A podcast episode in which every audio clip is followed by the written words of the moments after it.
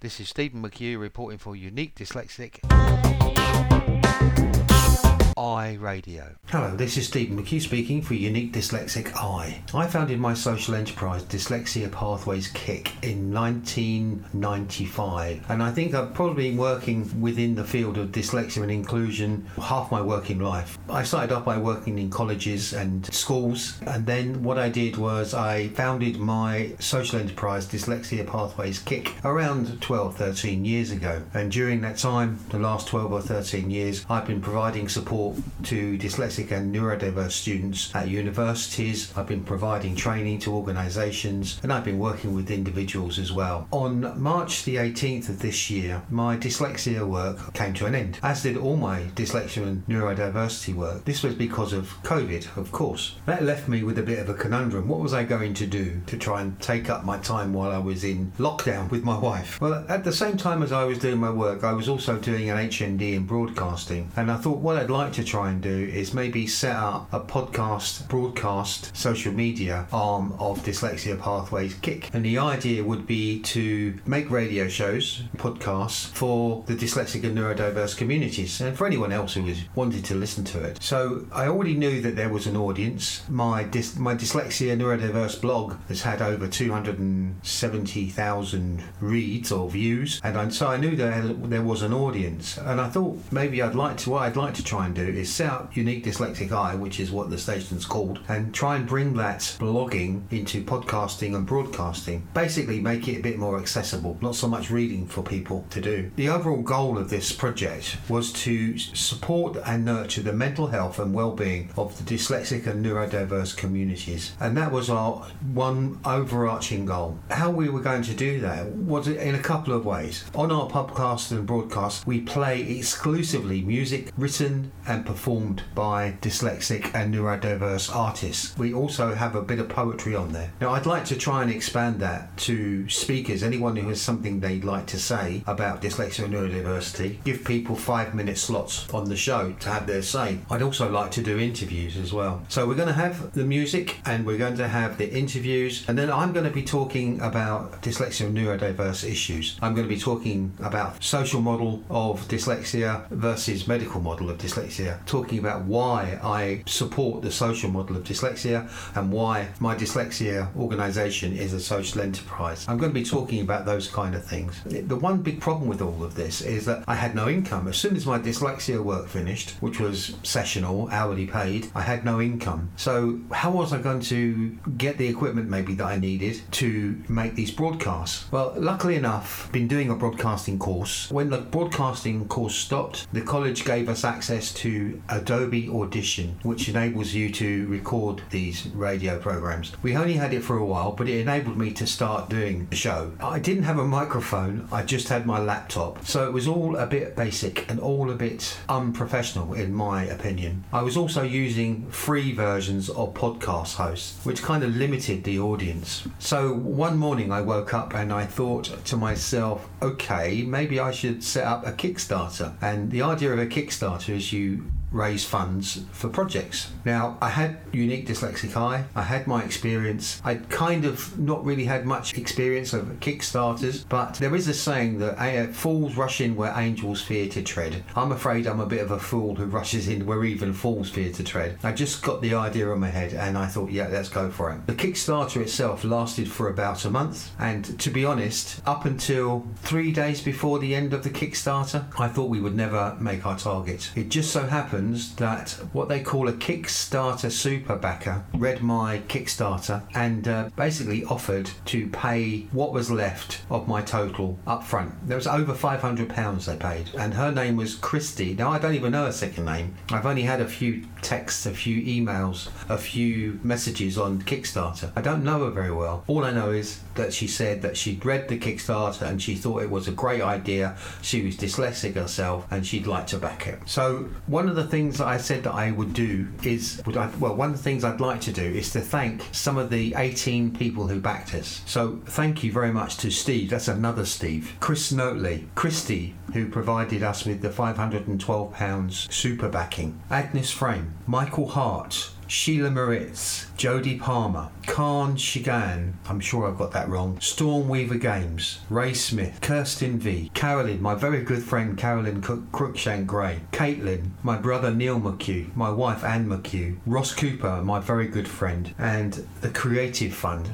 All of them put their faith in me and my project with their money put their money where their mouth was. I actually thought it wasn't going to happen two days before, already sort of planning on what I could do. The original target was £750 and we managed to raise 790 which is fab. Now, Kickstarter took their cut for running the Kickstarter on their page, which was about £60, 70, £50, something like that. That left us with around £730, £740. I've already bought myself a Yeti Blue microphone. It's a bit of a beast, it's a bit big, but I'm hoping that it's going to be doing a great job. I am also still investigating possible podcasting hosts to use. I'm using Podbean at the moment, but there are other options. I'm kind of looking around for other options. So if anybody out there who, who has any podcasting experience has any advice, that would be fab. Now a little word about the show. And as I said before, we play music from dyslexic and neurodiverse musicians. What I'd also like to do is include poets. If you're a dyslexic and neurodiverse poet, please send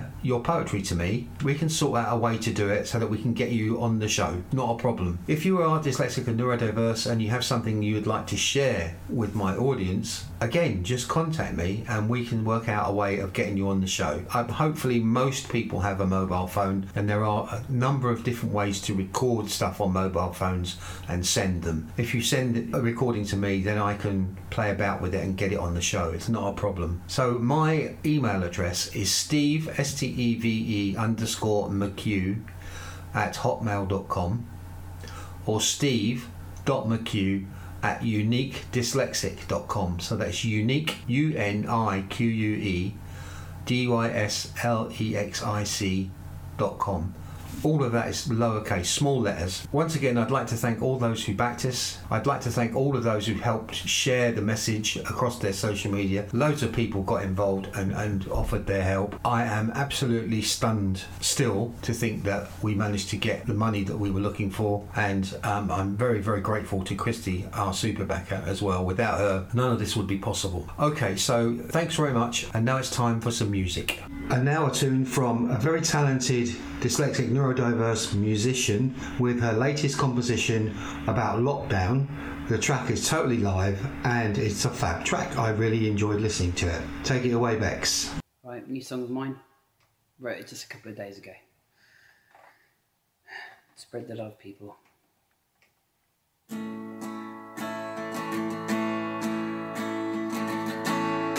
Oh, when I wake,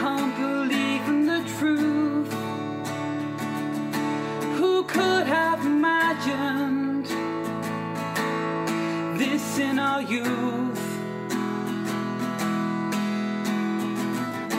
The streets are empty, people must stay at home. Some isolated,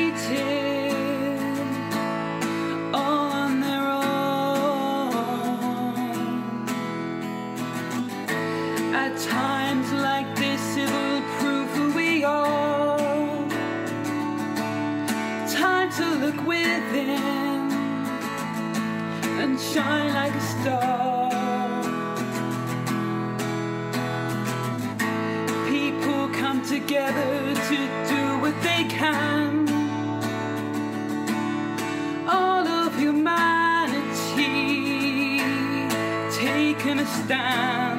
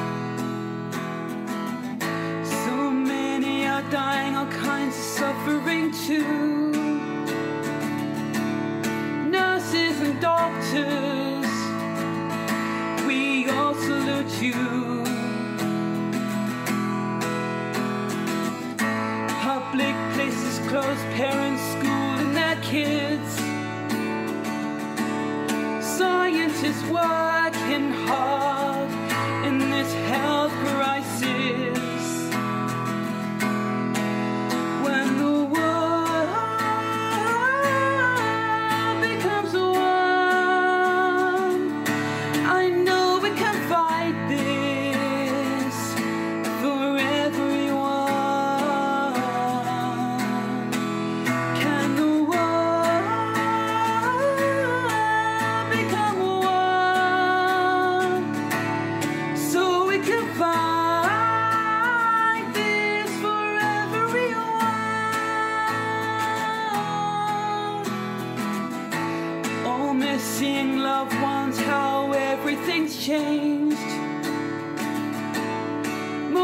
We once did had stopped and it's strange.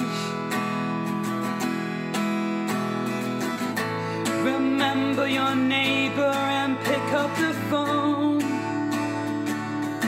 We need to connect now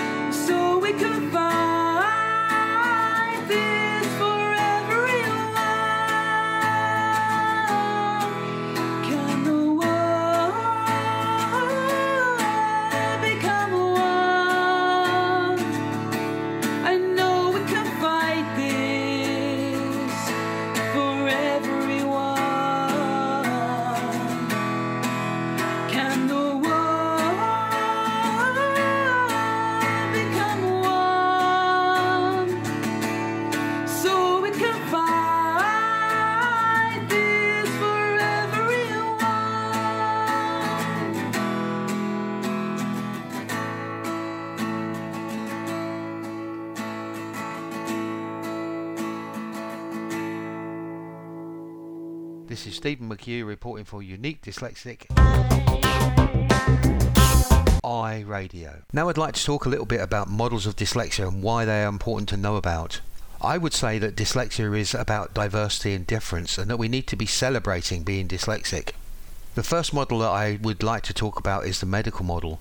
The things that define the medical model is that it says to dyslexics that dyslexia is about disorder, disability, and discrepancy, that there is something wrong with us. I would say that the medical model basically disables us and that society disables us. From day one at dyslexia unfriendly schools, for far too many of us, teachers are not trained to teach us. The materials that we are given to work with are generally dyslexia unfriendly. Unless we as a community of dyslexics change the way we think and talk about being dyslexics, we will enable society to continue to disable us. Unless we change, how can we expect society to change how it sees, views dyslexia? The charity model that says we are poor disabled people who are broken and society needs us to give us money because society pities us. It's a model that is imposed upon us by society and it's a disempowering model. We have to go cup in hand basically to society, to charity. Finally, there's the social model of dyslexia, which tells us that dyslexia is about diversity and difference and it's the society that disables. It's our model, developed by dyslexics for dyslexics. It's, in my view, an empowering model. It may not be perfect, but it's a start. From my perspective, both as a dyslexic and as a dyslexia and inclusion specialist with 29 years of experience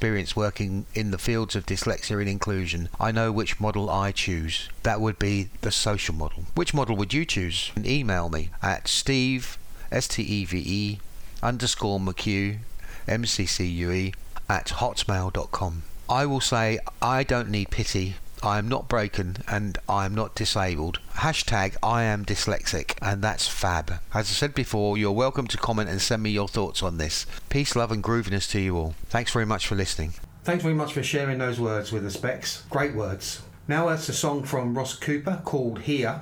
I asked Ross about the inspiration for this song, and he says it's really a love song about the village Saint Privat, I probably got that wrong, in the Herlut region of France. Again, I probably got that wrong, which I couldn't visit this summer for the first time in 35 years. But it's also about my relationship with my mental health. Going there recharges my batteries while communing with nature. It always feels like such a privilege to be there. The song arose out of imagining being there again. It's actually called Here. Thanks very much, Ross. Take it away.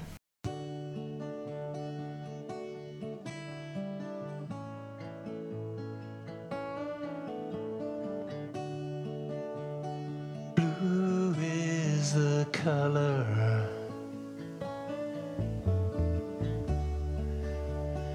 Filling the sky.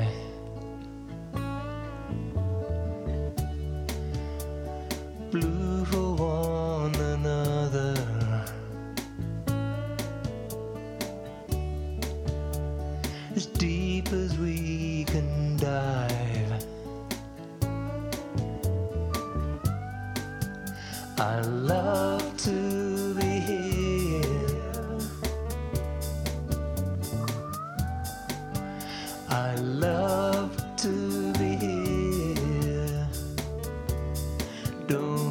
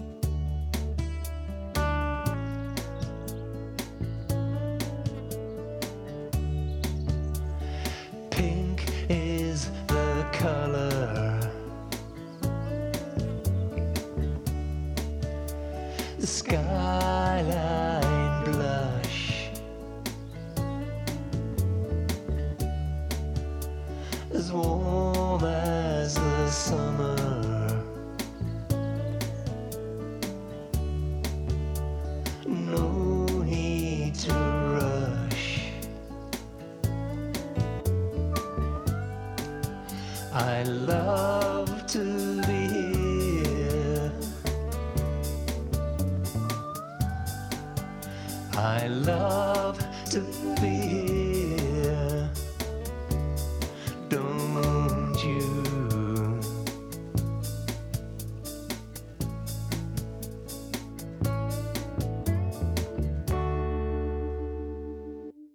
Now I'd like to talk a little bit about emotional intelligence and empathy. The Dyslexia Foundation of New Zealand notes that brain research, including groundbreaking work from the Auckland University research, shows that many dyslexics have high levels of empathy, high levels of emotional intelligence. We are very good at problem solving and that we are great at lateral thinking. Now, from my work with students, what I generally see is many dyslexics tend to be the agony aunts of their friend group. There's a problem problem, we will step in or people will come to us and discuss our problem. We're good listeners, and yeah, that's really great. That's fantastic. On the downside, though, we are very bad at talking to others about our problems, and I think we keep them to ourselves. Some of that, I think, goes down to our experiences of school, where yeah, we, we receive a lot of negative comments from teachers. We struggle more than non-dyslexic kids, basically because our education system is so dyslexia unfriendly. Here we are. We take on board